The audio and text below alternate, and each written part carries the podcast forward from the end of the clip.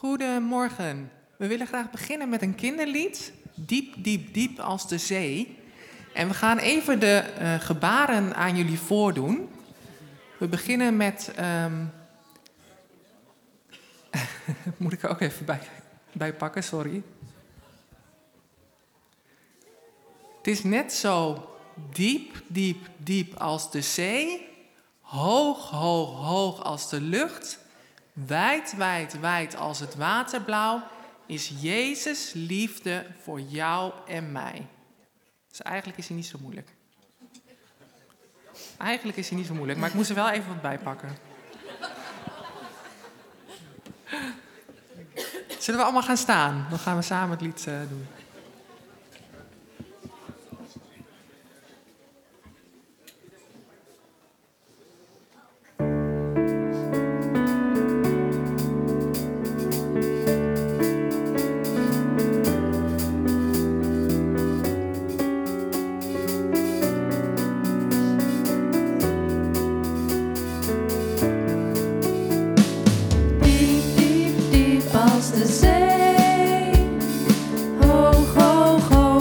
Hoog als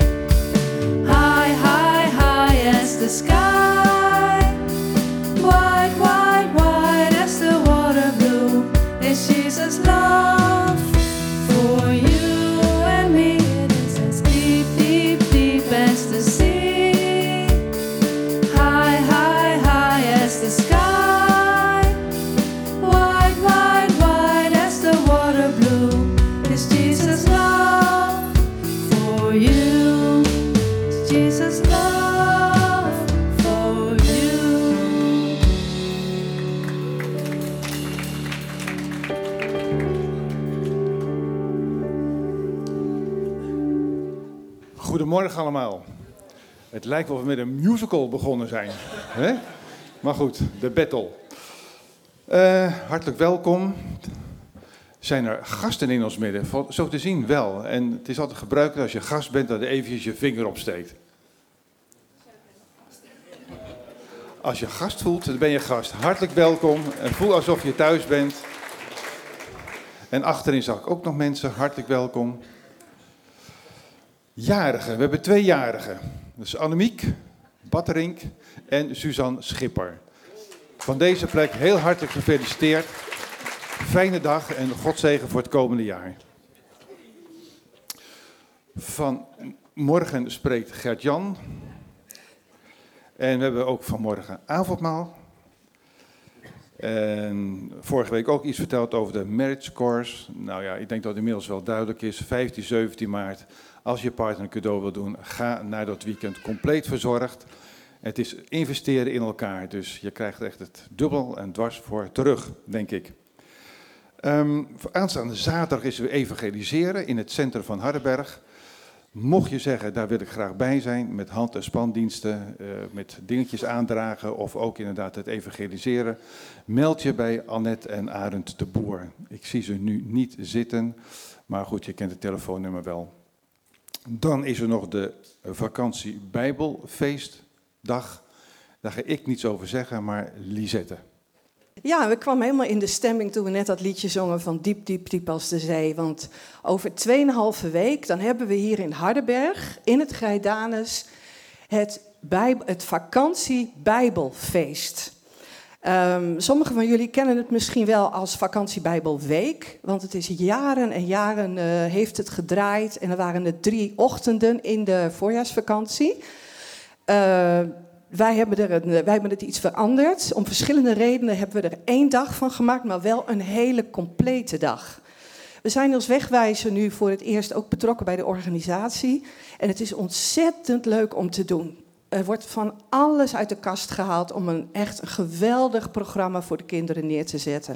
Het wordt echt heel mooi. Ik heb, het wegwijzen nieuws is al een aantal keren langs geweest. Er is zijn toneel, er is een band.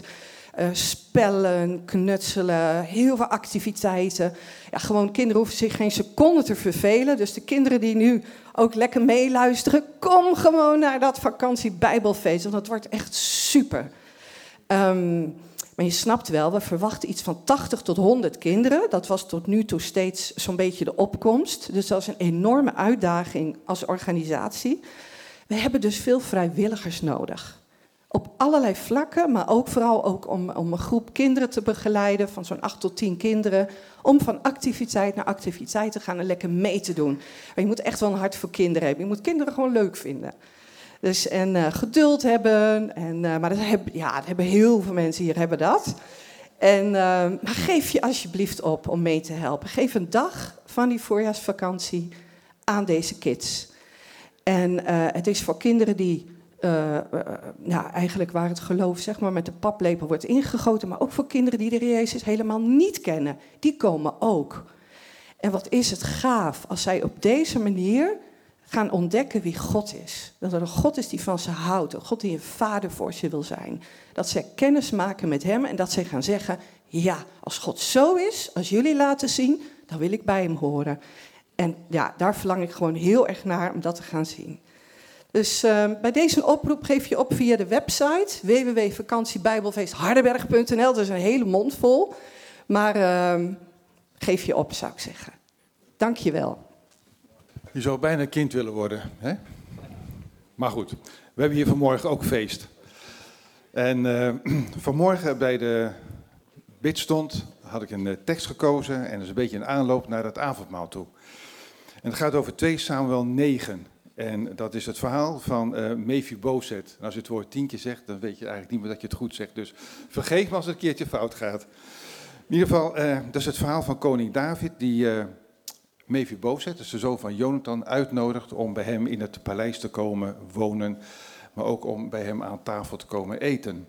En wat was nou de aanleiding? David was een goede vriend van Jonathan en zij sloten een verbond met elkaar. En dat verbond was dat als Jonathan niet meer zou leven, dat David voor zijn familie zou zorgen. Nou, je kent het verhaal verder wel. Jonathan die komt overlijden, David komt overlijden. En David die gaat op zoek maar hij gaat niet zelf op zoek. Hij laat mensen op zoek gaan of er nog familieleden van Jonathan zijn. En zijn bedienden komen terug en inderdaad, er is er nog één en dat is Mephibozet. En David nodigt Mephibozet uit aan zijn hof. En um, als hij dan bij dat hof komt, dan zegt hij tegen hem van... Uh, ik heb een verbond gesloten met jouw vader en beloof dat ik voor je ga zorgen. Dus je mag bij mij aan het hof komen, maar je mag ook bij mij aan tafel komen eten, alsof jij mijn zoon bent. Maar ik denk dat David zich enorm geschrokken was toen hij Mephibozet daar dat paleis binnen zag lopen. Want Mephibozet was kreupel. En in 2 Samuel 5 staat dat David een gloedhekel had. Hij haatte mensen die blind waren en die kreupel waren. ik denk dat David over zijn eigen schaduw heen stapte en toch dacht aan het verbond wat hij met zijn vriend Jonathan had om toch Mephibozet te accepteren in zijn paleis. Hij nam hem zelfs op in zijn gezin. En Mephibozet die zal best wel de reden of geweten hebben dat David een hekel had aan mensen die blind en kreupel waren. En die zegt dan tegen David, ik verdien het niet dat u zich bezighoudt met een dode hond als ik. Nou, dat is nogal wat als je dat zegt. Een hond die in die tijd onrein was, en iemand die dood was is ook onrein, dus hij voelde zich dubbel onrein. En toch zegt David van, jij komt bij mij aan het hof en jij eet bij mij elke dag aan tafel alsof jij mijn zoon bent. En dat is eigenlijk zo'n hele mooie aanloop naar dat avondmaal van morgen. In het verhaal zit een hele mooie boodschap. Want David geeft hier in feite een profetisch beeld van de manier waarop Jezus ons vanmorgen uitnodigt om avondmaal met hem te vieren. En wij hoeven ons niet te voelen als een, een Mephibozet. want ook al ben je kreupel, voor God ben je altijd perfect. Door zijn offer ben je perfect. En, ehm, en hij nodigt jou uit, zoals David Mephibozet uitnodigde, nodigt God jou vanmorgen ons uit om aan zijn tafel te komen. En misschien denk je wel van ja, ben ik daar wel goed genoeg voor? Weet, dat is een leugen van de boze. Die wil je alleen maar laten geloven dat je er niet bij hoort. Maar we horen allemaal bij. In Gods ogen zijn we allemaal perfect door zijn offer. Alleen de vraag is, neem je die uitnodiging aan? En je hebt nog even de tijd onder de preek van Gert-Jan om over na te denken. Maar laat die kans niet aan je voorbij gaan. Laat het niet eens opdragen. Dank u wel, Heer, dat u ons weer bij elkaar heeft gebracht. Hier niet alleen voor de koffie straks en dat het hier zo gezellig is, maar we zijn er bij elkaar om te horen wat u tegen ons te zeggen heeft. Heer, dat we vanmorgen de uitnodiging mogen aannemen om aan uw tafel te gaan. Heer, u bent voor ons gestorven en ook opgestaan zodat we een nieuw leven hebben. Dank u wel, Heer, dat we zo deze dienst voor uw koninkrijk mogen claimen. Heer, en alles wat niet van u is, we weren het in uw naam. Heer, u bent Heer, u bent meester, u heerst over deze dienst. Heer, zo bidden we ook om uw geest. Heer, dat hij ons weet aan te raken, weet aan te spreken. Heer, dat we de keus maken om vandaag uw uitnodiging aan te nemen om aan uw tafel te komen en maaltijd met u te houden. Dank u wel, Heer, voor uw liefde en voor uw trouw die ons persoonlijk gaat geven. Amen. We gaan uh, zingen de liederen die we voorbereid hebben en het eerste lied houden we de collecte.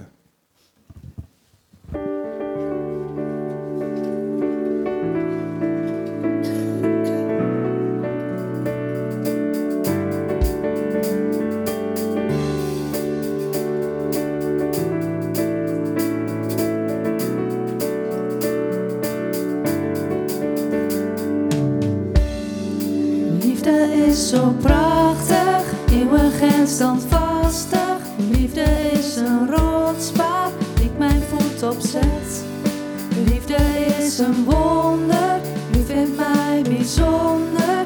Als ik in de put zit, redt uw liefde mij.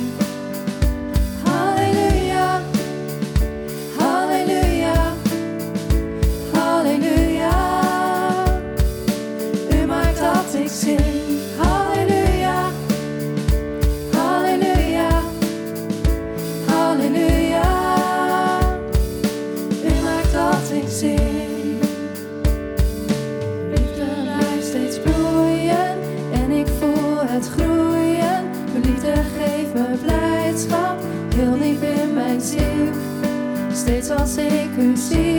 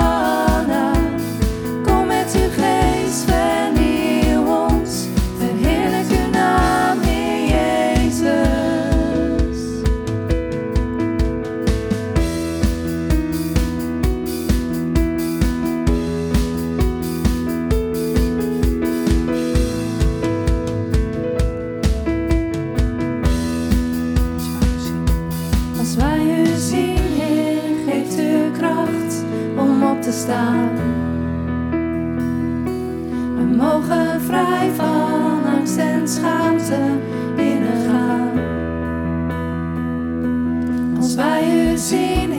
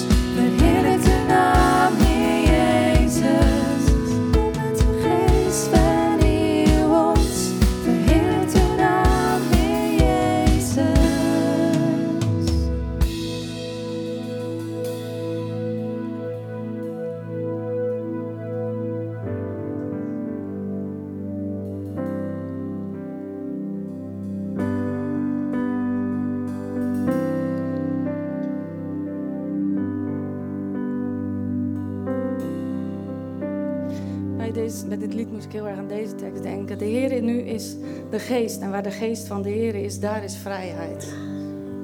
Heel mooi, dankjewel.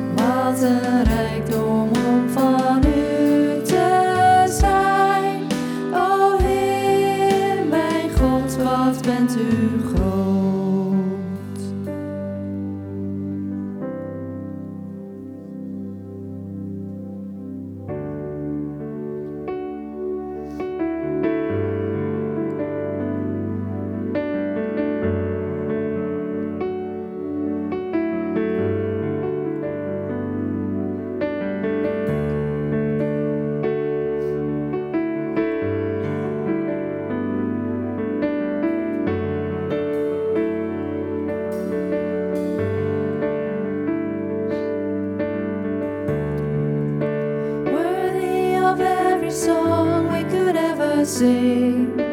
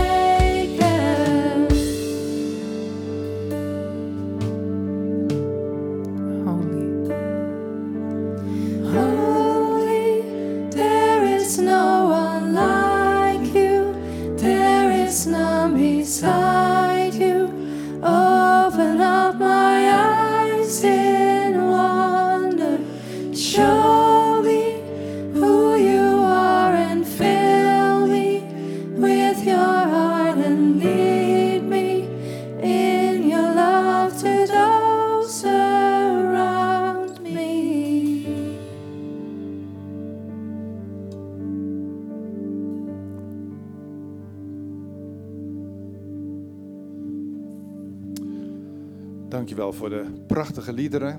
Het is mij opgevallen dat zonder angst of schaamte mogen wij Gods huis binnengaan. En dat deed me toch weer denken aan het verhaal van Mephibozet. Het is niet vooropgezet, het is niet met elkaar afgesproken, maar zo zie je maar hoe de geest van God leidt. De kinderen mogen naar hun eigen dienst.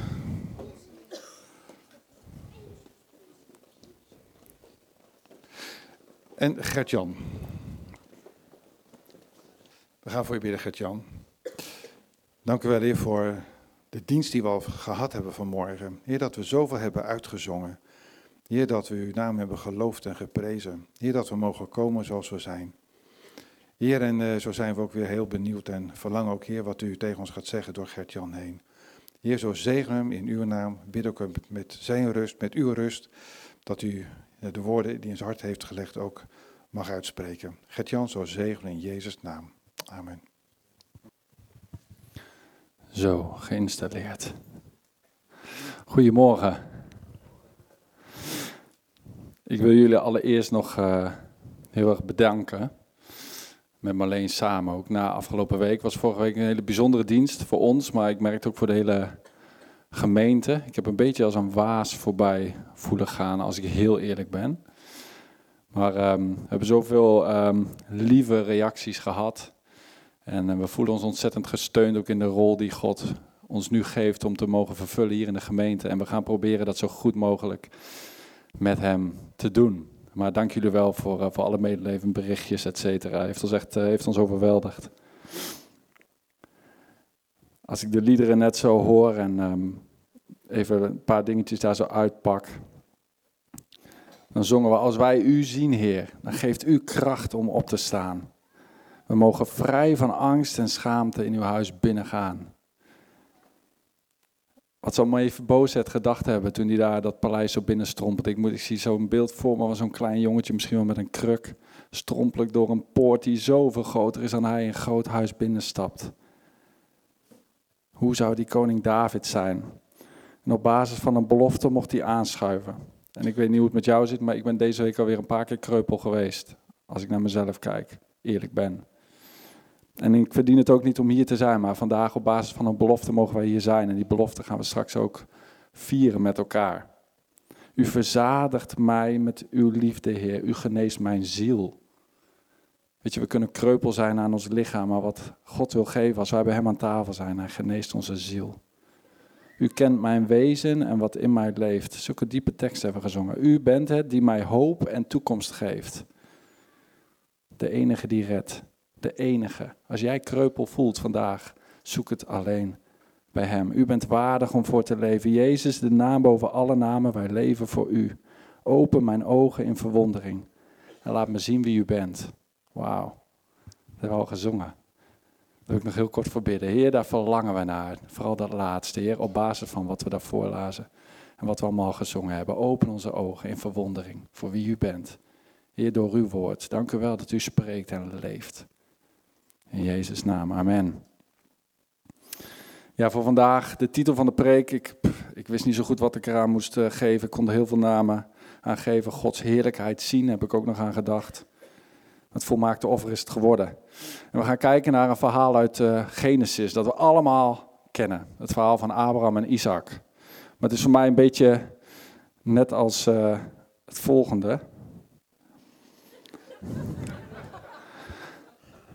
Kijk, want ook dit plaatje, dit plaatje staat op de achtergrond van mijn computer en dit zie ik elke dag, nou, bijna tientallen keren wel op mijn werk. Als ik even koffie haal, kom ik terug en open ik mijn scherm weer, zie ik dit weer. En elke keer moet ik erom lachen. Maar elke keer herinnert het me er ook aan hoe lief ik die vier dames op die foto heb.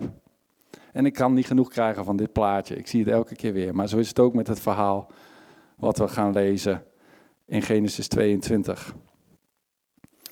En het verhaal dat jullie kennen, het offer van Abraham dat hij brengt. Zullen we het lezen? Genesis 22, vers 1 tot 19. Ik ga het even helemaal lezen. En het gebeurde na deze dingen dat God Abraham op de proef stelde. Hij zei tegen hem, Abraham. En Abraham zei, zie, hier ben ik. Hij zei, neem toch uw zoon, uw enige, die u lief hebt, Isaac. Ga naar het land Moria en offer hem daar als brandoffer op een van de bergen die ik u noemen zal. Toen stond Abraham morgens vroeg op, zadelde zijn ezel, nam twee van zijn knechten met zich mee en Isaac zijn zoon. Hij kloofde hout voor het brandoffer, stond op en ging naar de plaats die God hem genoemd had. Op de derde dag sloeg Abraham zijn ogen op en hij zag die plaats in de verte. Abraham zei tegen zijn knechten: Blijven jullie hier met de ezel, dan zullen ik en de jongen daarheen gaan.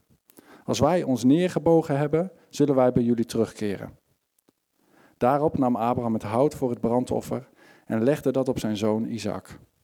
Hij zelf nam het vuur en het mes in zijn hand. Zo gingen zij beiden samen. Toen sprak Isaac tot zijn vader Abraham en zei: Mijn vader. Abraham zei: Zie, hier ben ik, mijn zoon. Isaac zei: Zie, hier is het vuur en het hout. Maar waar is het lam voor het brandoffer? Abraham zei: God zal zichzelf voorzien van het lam voor het brandoffer, mijn zoon. Zo gingen zij beiden samen. En ze kwamen op de plaats die God hem genoemd had. Abraham bouwde daar het altaar, schikte het hout erop, bond zijn zoon Isaac en legde hem op het altaar, bovenop het hout. Toen strekte Abraham zijn hand uit en nam het mes om zijn zoon te slachten. Maar de engel van de Heere riep tot hem vanuit de hemel en zei: Abraham, Abraham. Hij zei: Zie, hier ben ik. Toen zei hij: Steek uw hand niet uit naar de jongen en doe hem niets, want nu weet ik dat u Godvrezend bent en uw zoon, uw enige, mij niet onthouden hebt. Toen sloeg Abraham zijn ogen op en keek om en zie, achter hem zat een ram met zijn horens verstrikt in het struikgewas. Abraham ging erheen, nam die ram en offerde hem als brandoffer in de plaats van zijn zoon. En Abraham gaf die plaats de naam, de Heere zal erin voorzien.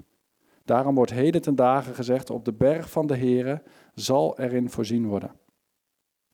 Daarna riep de engel van de Heere tot Abraham voor de tweede keer vanuit de hemel. Hij zei, ik zweer bij mijzelf, spreekt de Heere, omdat u dit gedaan hebt en mij, uw zoon, uw enige niet onthouden hebt, zal ik u zeker rijk zegenen en uw nageslacht zeer talrijk maken als de sterren aan de hemel en als het zand dat aan de oever van de zee is. Uw nageslacht zal de poort van zijn vijanden in bezit hebben. En in uw nageslacht zullen alle volken van de aarde gezegend worden, omdat u mijn stem gehoorzaam geweest bent. Daarna keerde Abraham terug naar zijn knechten. Zij stonden op en gingen samen naar Berseba. En Abraham bleef in Berseba wonen. Tot zover. We lezen hier het verhaal van een enorme geloofsbeproeving van Abraham. Hij heeft heel lang moeten wachten. De belofte van zijn zoon was gedaan toen ze oud waren geworden. En hij heeft zijn zoon gekregen. En het is soms al moeilijk om op een belofte van God te wachten en te vertrouwen dat het ook echt gaat gebeuren. Maar hoe moeilijk zal het geweest zijn als je eenmaal die belofte hebt ontvangen, dat je dan ook nog eens weer terug moet geven aan God. Dat is wat hier gebeurt. En vers 1 die zegt, het gebeurde na deze dingen. Welke dingen zijn dat? En als je hoofdstuk 21 leest, het boek hiervoor, dan waren daar heftige dingen gebeurd. Abraham die had zijn zoon Ismaël weg moeten sturen. Hij had een geschil opgelost met een andere lokale leider daar, Abimelech. En ze waren goed uit elkaar gegaan. En hij had zijn zoon Isaac ontvangen. En aan het einde van het hoofdstuk staat dan, in uh, hoofdstuk 21 dus, dat staat op de volgende dia, na deze dingen. Zo sloten zij een verbond in Berseba. Daarna stond Abimelech op met Pichol, zijn legerbevelhebber, en zij keerden terug naar het land van de Filistijnen. En Abraham plantte een tamarisk in Berseba en hij riep daar de naam van de Heere, de eeuwige God aan. Abraham verbleef vele dagen als vreemdeling in het land van de Filistijnen. En ik kan me niet voorstellen hoe het is om een zoon weg te moeten sturen, zoals Abraham dat deed. Ik weet wel wat het is om een geschil op te moeten lossen. En ik weet ook wat het is om een kind te krijgen. En Abraham en Sarah, na zo lang gewacht te hebben, hebben ze dat kind ontvangen. Wat zal een tijd van verwondering geweest zijn waarschijnlijk. Zo blij dat ze waren met dat kind. Ik weet nog toen onze oudste geboren werd, hoe dat dan is. En zijn naam Isaac betekent ook lachen. Het was hun vreugde. Ze waren zo ontzettend blij en ze bleven nu vele dagen in het land van de Filistijnen. Rust. Ik stel me zo voor het gezin dat zich net gevormd heeft, dat aan elkaar wendt. goed drinkt, Isaac de rust heeft. En misschien toen hij groter werd, dat Abraham daar door het land wandelde met Isaac en ze zich verwonderden over de natuur. Een tijd van rust. Ongekende blijdschap. Het is zo fijn, zo comfortabel, zo heerlijk. Ja, dit is de belofte en nu is het zover. We hebben het ontvangen. Dit is het. Maar deze tijd van rust is de voorbereiding voor Abraham op de grootste storm in zijn leven die hij ooit mee zal maken. En als gelovigen moeten we weten dat er stormen komen in ons leven. Ik heb ze al meegemaakt en jullie waarschijnlijk ook wel. Als we eenmaal met God wandelen, dan hebben we een belofte dat, we, ehm, dat Hij bij ons is. Maar dan maken we alsnog stormen mee in ons leven. Maar dan mogen we ook weten, zoals we in dit verhaal zullen zien, dat God ook met die moeilijkheden en die stormen ook de oplossing geeft. En daarbij is en je helpt om er doorheen te, willen komen, om er doorheen te komen. En misschien zeg jij wel van, nou, wat Abraham hier meemaakt, zoiets groots, dat maak ik nooit mee. Dat is toch niet voor mij, dat kan ik nooit. En misschien is dat zo. Maar als je het verhaal goed leest van Abraham, dan zie je dat hij in de tijd al voorbereid is op deze stap. Hij heeft stap voor stap God gevolgd. En God maakt hem nu klaar voor de volgende stap. Zijn geloof was gegroeid en God wist waar hij stond. En zo is dat precies zo met jou en mij ook. Hij weet waar jij en ik staan in onze wandel. En hij geeft ons steeds een nieuwe stap. God bereidt jou en mij vandaag ook voor op wat morgen komt. De uitdagingen, de moeilijkheden, maar ook op de zegen die volgt als je toch gehoorzaamt. Ook al vraagt hij een moeilijke stap van je. Als God voor ons is, wie kan dan tegen ons zijn, lezen we dan. Hè? En van tijd tot tijd, tijd test God ons geloof. En uiteindelijk is dat met het doel om steeds meer op Hem te gaan lijken. Om te groeien. Daar is het God om te doen. En we zien hoe Abraham hier reageert als God hem roept. Direct stelt hij zich ter beschikking. Wat wilt u? Hier ben ik. Wauw. En is dat ook jouw houding? Is dat mijn houding? Vroeg ik me af. Als God mij roept, sta je open voor zijn stem? En wat een opdracht krijgt hij. Die zoon, Isaac, waar hij zo blij mee was, zijn vreugde, lachen, betekent zijn naam nogmaals. Die hij eindelijk had gekregen na zoveel tijd wachten. God vraagt hem om hem te offeren. En elke keer als ik dat lees, dan verbaast en intrigeert dat verhaal me. Want dat zou die gek geweest zijn op zijn zoon. Als ik bedenk mijn eigen kind, dat heb je vast zelf ook wel eens gedaan, dat je probeert in te beelden wat het is als God vraagt je eigen kind op te geven. En eigenlijk gaat het natuurlijk om iets groters dan dat alleen. Het lijken wel dolksteken als die hoort wat God hem zegt. Want hij zegt namelijk, staat op de volgende dia uit neem uw zoon, uw enige, die u lief hebt. Hij noemt hem bij naam Isaac is geen twijfel wie het is. Ismaël was niet zijn eigen zoon van de belofte. En offer hem daar als een brandoffer. Ik weet niet waar jij aan denkt als, ik, als je dit leest. Wat staat er? En God geeft hem die opdracht, maar hij dwingt Abraham niet. God die vraagt iets groots van hem. Maar het is aan Abraham om te accepteren of om het naast zich neer te leggen. Maar Abraham doet het, want hij wist dat als God iets vraagt, dan kan het soms zo moeilijk zijn. Maar als hij het vraagt en het is echt van hem, dan moet ik het doen. En dan gaat het zegen voortbrengen. Want hij ziet meer op de gever van de belofte dan op die belofte zelf van zijn zoon die, die hij had ontvangen. En wij weten dat het een test is. Want wij hebben het verhaal hier, wij weten het. We weten het einde. We weten hoe het afloopt. Maar Abraham wist dat niet. Kun je dat, ik probeer me dat voor te stellen, maar dat lukt me niet eigenlijk. En zo makkelijk kun je misschien vasthouden met al je kracht aan wat jij ontvangen hebt in het leven. Ik ben soms zo bezig met mijn gezin of met mijn huis, mijn werk. Dat kan soms zo belangrijk voor me zijn. Er zijn dingen in mijn leven die ik echt op heb moeten wachten en die God me gegeven heeft. En dan kan ik, als ik het eenmaal heb ontvangen, zo eraan vasthouden. Maar eigenlijk is het als God, alsof God hier zegt, durf je alles open voor mij te houden. Als ik iets van je vraag, wat het ook is. Durf jij mij dan te geloven? Op de belofte. Geloof je meer in mijzelf dan in de belofte? De bereidheid van Abraham om zijn zoon te offeren, die is onbegrijpelijk als je het hele verhaal niet kent zoals wij. En zonder aarzelen, zonder twijfel, zonder discussie staat hij de volgende ochtend op zaten. We zien hier een man die echt volledig gelooft en vertrouwt. Er staat niet dat hij pas ging toen hij volledig begreep wat het inhield. Staat ook niet dat hij eerst naar andere mensen ging om te onderzoeken en te discussiëren, misschien een excuus te vinden. Of hij gaat ook niet op zijn gevoel af, want het voelt wel goed of niet goed. Nee, er staat, hij gaat in geloof. Hij gehoorzaamde omdat hij geloofde. Dat had hij ondertussen gezien. Want zijn zoon, had God gezegd in het hoofdstuk hiervoor ook, zou degene zijn waaruit Abrahams nageslacht voort zou komen. En Abraham wist, dan gaat het ook gebeuren. Punt uit. Hebreeën 11, waar we alle geloofshelden vinden, daar staat over Abraham geschreven. Dat door het geloof heeft Abraham, vers 17, toen hij door God op de proef gesteld werd, Isaac geofferd. En hij die de belofte ontvangen had, heeft zijn enige geborene geofferd. Tegen hem was gezegd dat van Isaac zal uw nageslacht worden, genoemd worden. Hij overlegde bij zichzelf dat God bij machten was hem zelfs uit de doden op te wekken. Met een hart vol geloof maakte Abraham de daaropvolgende reis. Hij bereidt het zelf voor, staat er. En hij wist, het komt goed.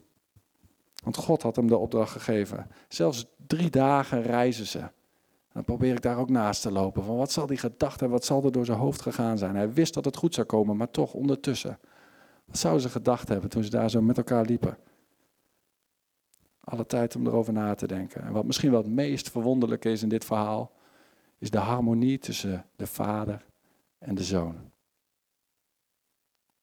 Want de bereidheid van Abraham om zijn zoon op te offeren is misschien onbegrijpelijk. Maar wat denk je van de zoon? Die gehoorzaamheid is net zo onbegrijpelijk. Isaac die onderwerpt zich volledig aan zijn vader. we denken vaak aan de vader die zijn zoon moest offeren, maar we mogen nooit vergeten het offer, de pijn, het lijden van de zoon. En zo makkelijk staat er dan, hè? je leest er zo overheen. Abraham die bond zijn zoon. Maar dat kon alleen als Isaac zich volledig onderwierp aan de vader die hem bond. Vader, hier ben ik, zou Jezus laten zeggen, om uw wil te doen. En zo zegt Isaac, Vader, als u meent mijn handen en voeten te moeten binden, dan geef ik mij over. Als u meent mij te moeten slachten, dan ben ik bereid die weg te gaan. Zo gingen die beiden tezamen. In volledige harmonie, volledige overeenstemming, in vrede. En zo zouden later, jaren later, in de volheid van de tijd, die andere beiden tezamen gaan. En daar gaan we straks aan denken. God als hemelse vader. En zo gingen die beiden tezamen, betekent ook dat ze in, volledig, in, in dezelfde gemoedstoestand waren. Samen, op elkaar afgestemd. Isaac wist niet waar hij naartoe op reis was. Stel je voor, je loopt daar en je vader en die zegt gewoon kom, we gaan op reis. En ze gaan drie dagen onderweg. Hij heeft geen idee waar ze heen gaan. Voor hem was de reis iets moois, iets fijns misschien wel.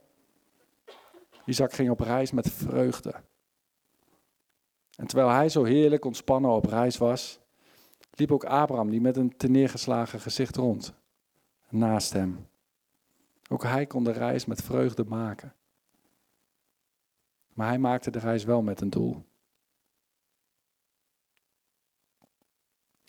Wat Abraham hier meemaakt, en wat hij deed, dat zou een voorbeeld worden van de wijze, natuurlijk, waarop God de Vader eens zijn zoon zou geven als het offer voor de verloren wereld.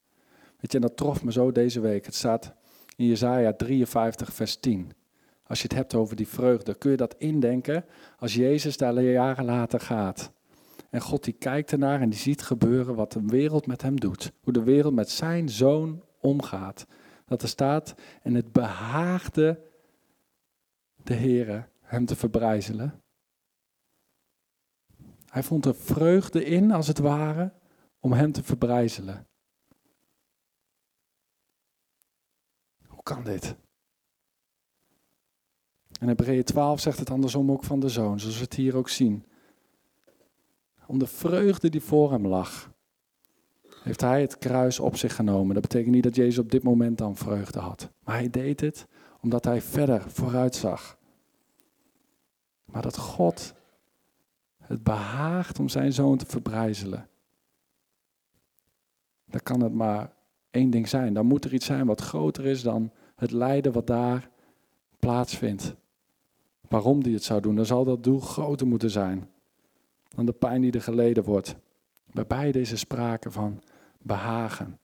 Zo gingen die beiden tezamen. En in geloof zegt Abraham, als ze bij die berg aangekomen zijn, dan zet hij zijn knechten daar neer, de ezels geven ze water. En zegt, jongens, blijven jullie hier, terwijl wij verder lopen. En de jongen en ik gaan daar ginds heen. En als wij neergebogen hebben voor God, dan zullen wij bij jullie terugkomen, staat er. Abraham die wist dat het goed zou komen. Hij hoefde ook niet na te denken over hoe God het zou oplossen, wat nou de manier zou zijn, hoe het allemaal zou gebeuren. Hij kon gewoon gaan. Dacht hij dat God hem op laatst zou tegenhouden? Staat er niet. Weten we niet. En als God niet had ingegrepen, had Abraham zijn zoon echt, echt gedood. Als wij neergebogen hebben, worship staat daar in het Engels. Als wij aanbeden hebben. Het is zo'n moeilijke opdracht, maar toch gaat Abraham daarheen om neer te buigen voor God. En net zoals God later zou doen, legt hij het hout op zijn zoon. Het moest een brandoffer zijn en dat is een offer, die wordt ook aan de Israëlieten voorgeschreven. Werd het dier eerst gedood en dan werd het helemaal verbrand. Er bleef niets van over. Na alle andere offers gebeurde dat wel. En dan terwijl Abraham het mes opheft, zijn hand opheft met het mes erin om zijn, dood zijn zoon te doden, sorry. Dan klinkt daar de stem van die engel uit de hemel die zegt, Abraham, Abraham. En opnieuw zien we daar een houding van luisteren van Abraham. Simpelweg zeggen, zie, hier ben ik. En daar op die heuvel in Moria, als je verder de Bijbel leest, zo mooi. Dan zie je dat later dat de plek is waar Salomo de tempel bouwt. En dat dat later ook de plek is waar het kruis zal staan. En waar Jezus zal sterven en het offer zal zijn. Op het moment dat God vroeg om Isaac te offeren, stierf hij in, wezen al voor Abraham. En drie dagen later, daar op die berg Moria, werd Isaac weer levend. Hij kreeg hem weer terug, als het ware. Steek uw hand niet uit naar de jongen en doe hem niets, want nu weet ik dat u Godvrezen bent en uw zoon, uw enige, mij niet onthouden hebt. Hij had een groot geloof, Jacobus spreekt daarover. Een geloof van werken. Weet je, we geloven in God is één. Dan kan ik zeggen, ik geloof in God. Maar dat is mooi, maar als God er niets van me vraagt, weet je, geloof is actie. Is luisteren, is stappen zetten, is groeien. Is achter hem aangaan, is gehoorzamen. hoe actief zijn jij en ik op dit moment? Deze beproeving, die staat hier niet om te zien of Abraham wel gelooft, want dat is wel duidelijk. Maar het is voor jou en mij om het hart van Abraham te laten zien. En daarvan te leren en te groeien. Om ons ermee aan te moedigen. Want als je gelooft, zul je beproefd worden. Misschien ga je op dit moment door beproeving heen. Ik weet het niet. Heb je pijn, moeite? Heb je het idee dat God iets heel moeilijks van je vraagt? Maar dan mag je hier een voorbeeld aan nemen. God die geeft dat voorbeeld hier en het hele, de hele Bijbel staat er vol mee. Met God die dingen van mensen vraagt. En eigenlijk simpelweg gevraagd, vraagt van vertrouw je mij? Wat ik je opleg is, is goed. Wat er gebeurt, ik zie het. En als je het moeilijk hebt, geef ik ook de oplossing om er doorheen te komen. En Abraham, als die engel gesproken heeft, hij kijkt achterom. En dan ziet hij daar in de struiken een ram met zijn horens vastzitten. God zal zichzelf van een brandoffer voorzien. voorzien. De ram die was er al, maar Abraham die moest er naar kijken. Hij draait zich om.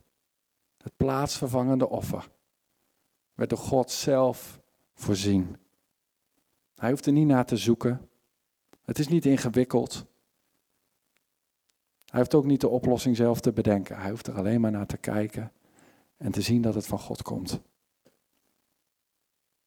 Het enige wat God kon vinden was zijn zoon als plaatsvervangend offer.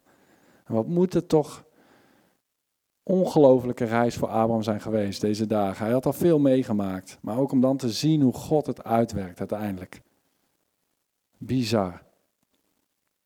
En Jezus die zegt ervan in Johannes 8 tegen de Joden, als ze spreken over de herkomst en Abraham als hun vader, dan zegt, Abraham, zegt Jezus tegen de Joden, Abraham, uw vader, die verheugde zich er sterk op dat hij mijn dag zou zien. En hij heeft die gezien en hij heeft zich verblijd. In deze gebeurtenis zie je Abraham, nogmaals, hij heeft de Bijbel niet vooruit zoals wij. Maar in dit wat hier gebeurt, mag hij iets zien van wat ooit zal gaan gebeuren voor hem nog ver in de toekomst, duizenden jaren later. De heerlijkheid van de Heer werd gezien, de openbaring van de Zoon. De een die stierf in de plaats van de ander, waardoor die ander kon en mocht blijven leven. Dat is het hele principe van een offer. Zo heeft Abraham de dag van de Heer gezien en zich verblijd. En zo mogen jij en ik ons vandaag verblijden, opnieuw. We mogen de dag van de Heer zien. Wij zijn kreupel, maar we mogen het paleis binnenkomen. We mogen bij die koning aan tafel zitten. We mogen hem in de ogen kijken. En we mogen zijn heerlijkheid zien. En ontdekken wat het betekent dat hij voor jou en mij in onze plaats stierf. Hoe vaak hebben we dat wel niet gehoord? Raakt dat je nog? Raakt het je nog? Het offer, alles heeft hij volbracht.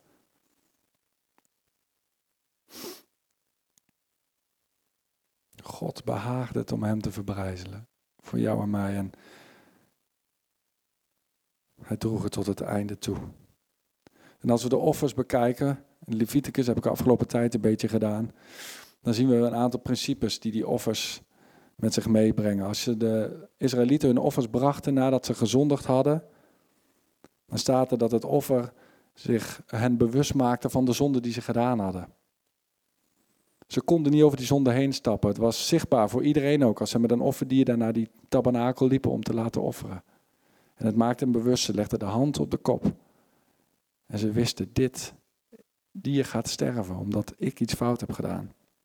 En het offer bracht ook verzoening voor de zondaar, voor de offeraar. En het herstelde de relatie met God en de zondaar. En het spoorde de Israëlieten ook aan tot een heilige levenswandel die God vreugde bracht. Een lieflijke reuk tot welbehagen. Omdat ze God gehoorzaamden. Niet omdat hij moeilijke regels oplegde. En wat maar zo gek leek ook met al die voorschriften. Niet omdat het een veroordelende God was, maar omdat het een heilig God was. Waar ze mee van doen hadden. Een heilig God die offers van ze vroeg. En dan kon je ook niet als je rijk was, een vogeltje offeren. Elke keer als je een zonde deed en je kon een rund betalen, moest je met een rund offeren. Nou, ik zou al een hele kudde runder hebben moeten offeren als ik in die tijd geleefd had. Moet je kijken wat het zou kosten. Dus financieel, ze waren zich heel bewust van elke zonde die ze deden. En dan denk ik, deze week vloepte er bij mij al zo een paar tussendoor. Dat ik denk, oh ja, iemand anders maakte mij er bewust op. Maar hoe makkelijk zondigen wij? Hoe heilig is God nog voor jou en mij in deze tijd? Ja, hij is zo genadig. Hij wil alles vergeven. Alles. Hij heeft al betaald. Maar we zondigen niet goedkoop.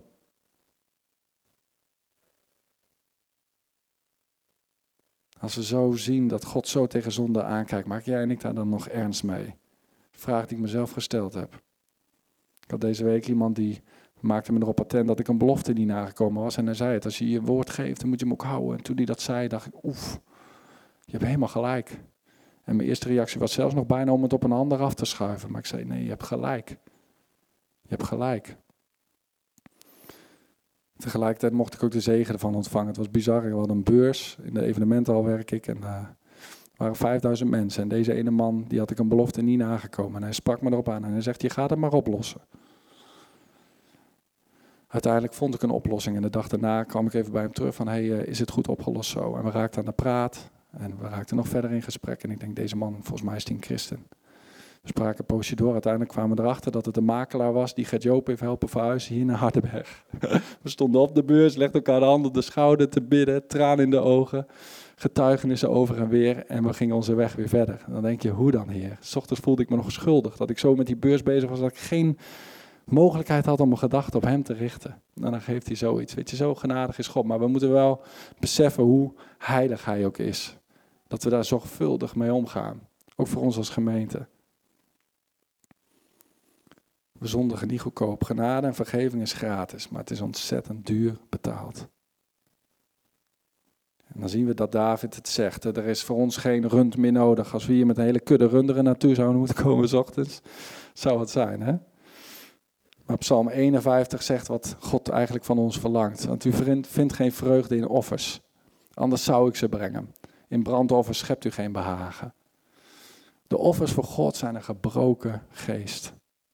Een verbrijzeld en verslagen hart zult u, o God, niet verachten. En eigenlijk zegt dat dat we moeten erkennen dat we het niet zelf kunnen. Een geest die daarachter komt van ik kan zo hard vechten en ik wil zelf het fixen, die daarachter komt van nee, maar ik kan het niet. Ik maak elke keer weer die fout en ik heb eigenlijk zoveel offers nodig. Maar dat werkt niet meer, want er is eenmaal iemand gekomen die het enige offer is geweest voor eens en voor altijd. En dat offer, Jezus, ik heb hem nodig. Als jij je nu verbrijzeld voelt, verslagen misschien wel, dan is dat juist de plek waar God van zegt, maar dan kan ik in jou werken. Want dan kun je misschien wel zeggen, ik geef me over. Romeinen 12 kennen we ook allemaal. Ik zeg u daarom, vrienden, dus een beetje nieuwere vertaling, dat u zich helemaal aan God moet wijden. Heilig betekent niet dat er ook iets voor jezelf nog is, maar dat alles voor Hem is. Te meer omdat Hij u in al zijn liefde, sorry, te meer omdat Hij u al zijn liefdevolle goedheid aanbiedt. Laat uw lichaam een levend offer zijn, heilig, zodat het een vreugde voor God is. Dat is de beste manier waarop u God kunt dienen. Wil je Hem dienen? Geef je over aan Hem. U moet niet worden als de mensen die zich niets van God aantrekken. U moet anders worden. Door een nieuwe manier van denken. Dan kunt u ontdekken wat God wil. En wat Hij wil is goed, aangenaam en volmaakt. God die vraagt van jou en mij en ook van ons als gemeente. Dat wat we lief hebben, zoals Abraham deed, dat we dat aan Hem teruggeven. Ons leven eigenlijk. Wat het ook is. Voor jou. Alles, iets wat alles voor ons betekent, dat we dat aan Hem geven.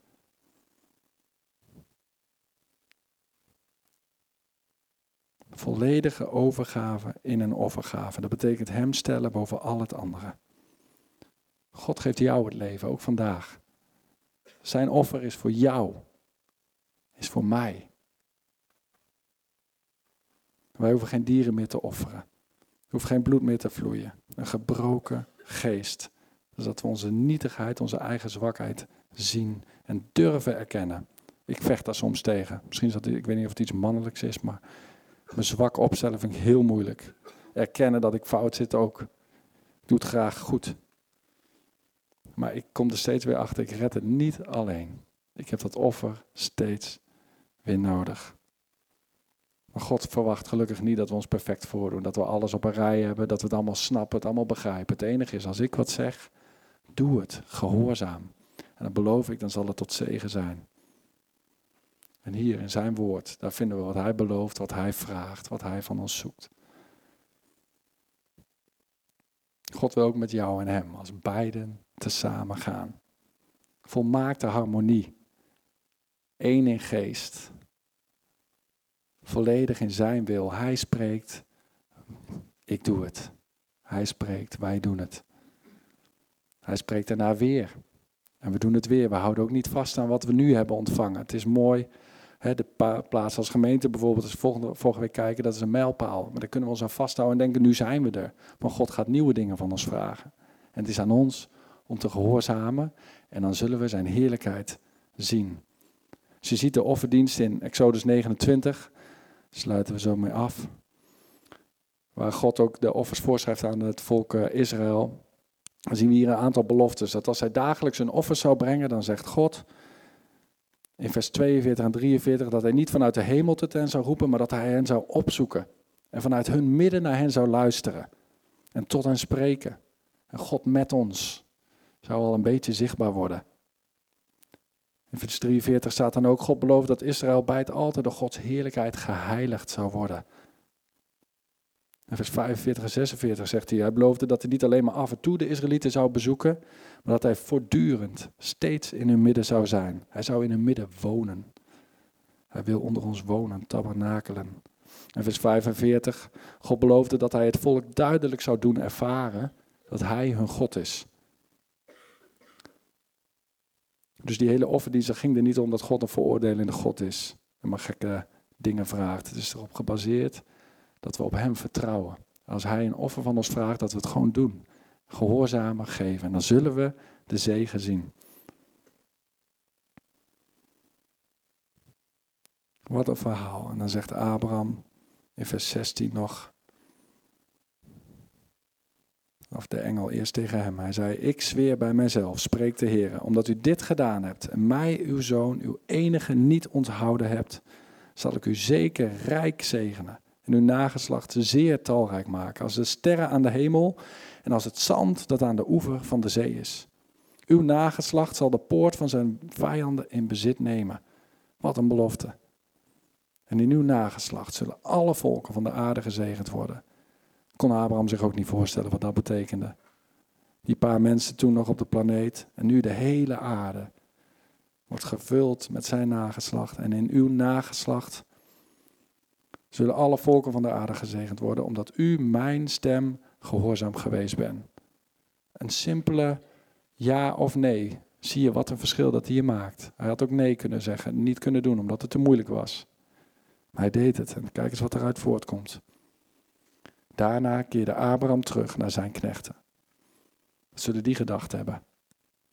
Ze stonden op en gingen samen naar Berseba en Abraham bleef in Berseba wonen. Wat een zegen vloeit er voort uit de keuze om gewoon te doen wat God van je vraagt. Niet meer, niet minder. En wat mogen we terugkijken op een offer nu, dat eens ook voor ons is gebracht. Dat als wij onrein zijn, kreupel, dat we toch aan die tafel mogen zitten van de Heer. Kun jij het begrijpen? We mogen hem in de ogen kijken. ik weet zeker dat Abraham alleen, of David tegen Mephibozet alleen maar positieve dingen heeft gezegd. Heeft verteld hoe hij zijn vader Jonathan heeft beleefd. Of hij deed hem beloftes dat hij hem zou beschermen, zou geven wat goed is. Wat een wonder. Elke keer weer word ik er zo door bewogen, maar ook weer zo door bemoedigd. laten we dit ook nooit gewoon gaan vinden, dat we het avondmaal zo ook met elkaar vieren. Zullen we nog bidden?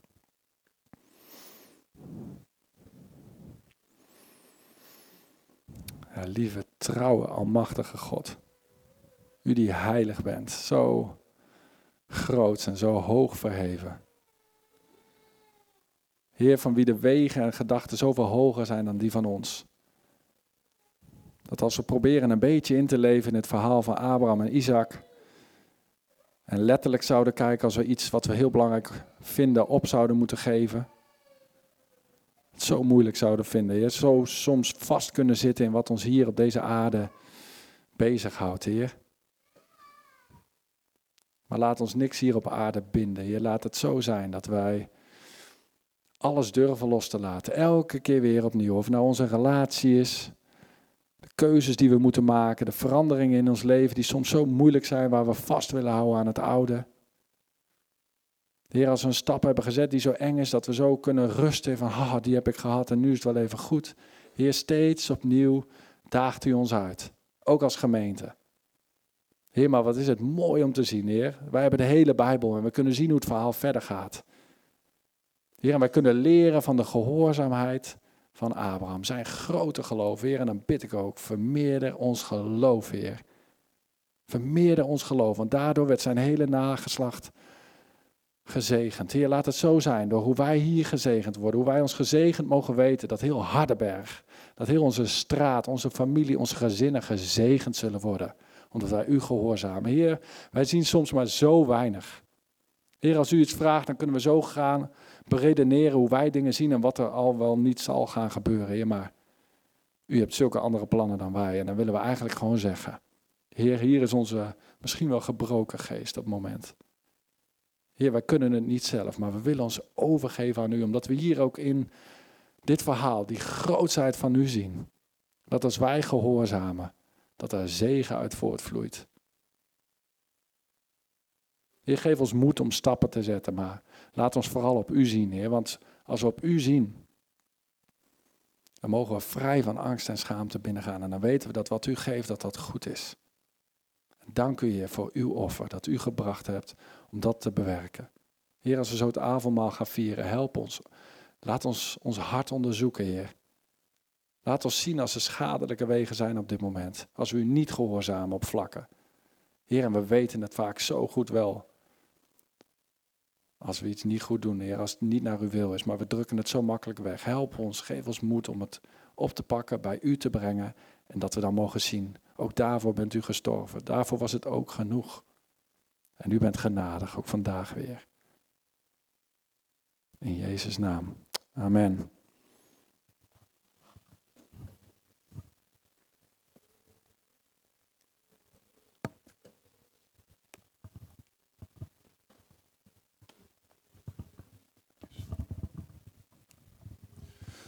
Gert-Jan, dankjewel voor de woorden die je ons gezegd hebt.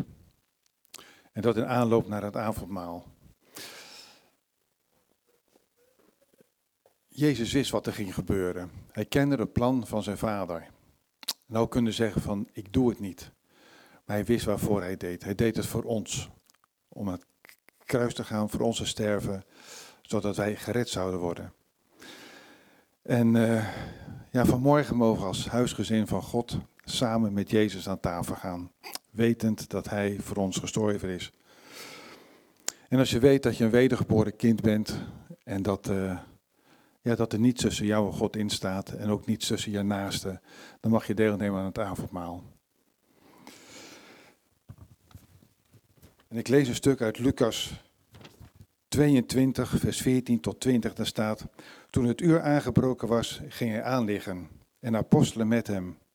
En hij zeide tot hen, ik heb vurig begeerd dit paascha met u te eten, eer ik leid. Want ik zeg u dat ik het voorzeker niet meer zal eten, voordat het vervuld is in het koninkrijk Gods. En hij nam een beker op, sprak de dankzegging uit en zeide, neem deze en laat hem bij u rondgaan. Want ik zeg u, ik zal van nu af voorzeker niet, de, niet van de vrucht van de wijnstok drinken, voordat het koninkrijk Gods gekomen is.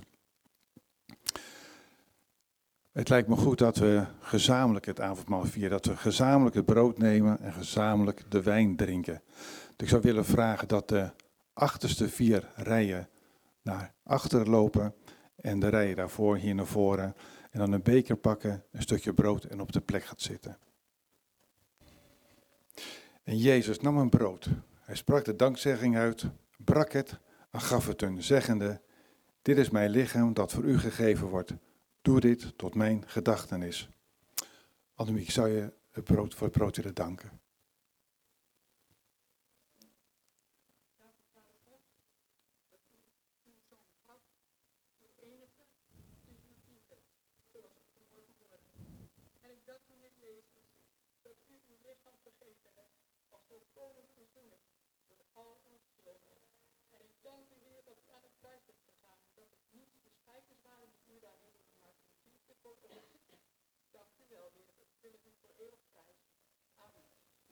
Amen. En evenzo nam Jezus de beker na de maaltijd, zeggende: Deze beker is het nieuwe verbond in mijn bloed, die voor u uitgegoten wordt. Drinkt allen daaruit. Titia, zou jij de beker willen danken?